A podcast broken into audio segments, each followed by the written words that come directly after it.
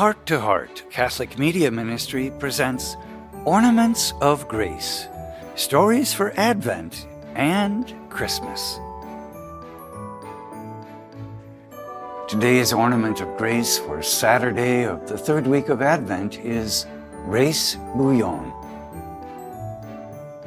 From the book of the prophet Malachi, chapter 3, verses 1 and 2. Lo, I am sending my messenger to prepare the way before me. And suddenly there will come to the temple the Lord whom you seek, and the messenger of the covenant whom you desire. Yes, he is coming, says the Lord of hosts. But who will endure the day of his coming? And who can stand when he appears? For he is like the refiner's fire, or like the fuller's lye.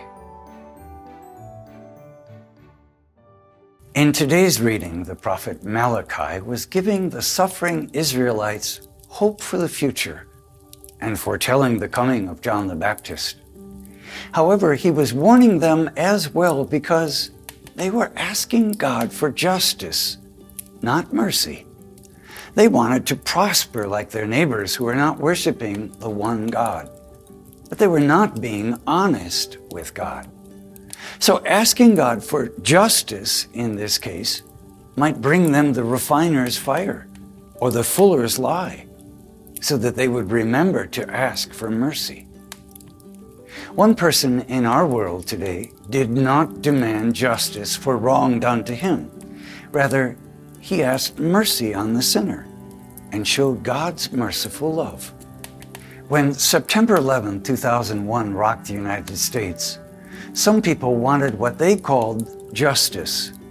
In fact, it was really revenge on people who had not even done a crime. This caused many innocent individuals to suffer. One of these was Raisuddin Bhuiyan, known as Rais, who was a Bangladeshi American working in Dallas, Texas.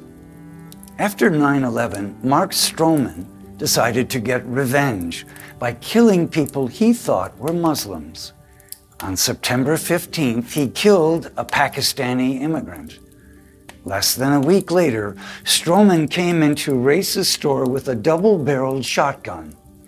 Assuming he was going to be robbed, Rais began gathering money from the register to give the man. Stroman asked him, Where are you from? Before Rais could answer, Stroman shot him in the face. Someone in the store called 911 and Rais rushed to the barber shop next door for help.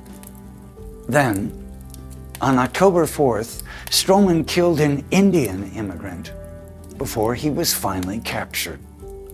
From prison, Stroman sent a letter brimming with hate to a friend, admitting the killings were revenge for 9 11. Rais went through numerous surgeries the doctors were able to save his eye, but not his vision. Also, he had 35 pellets lodged on the right side of his face.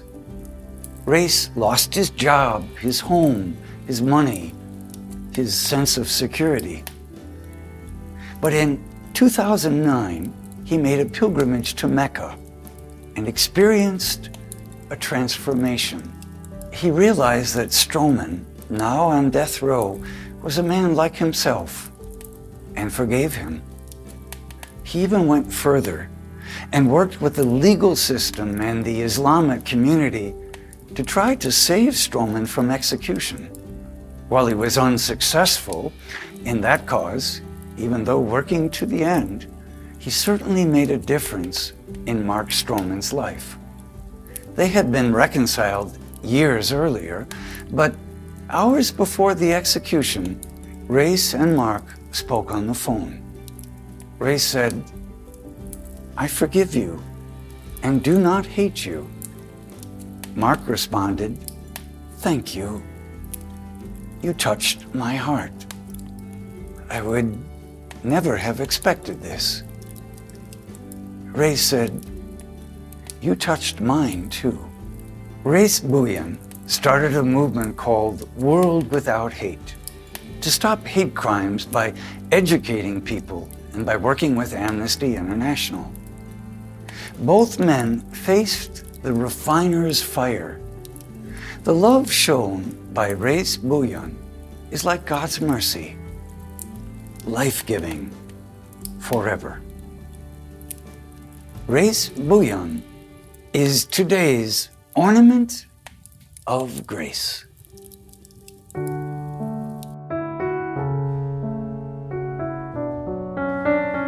Observing the beautiful ornaments. Have you ever demanded justice from God for what has happened in your life? How is that different from loving mercy?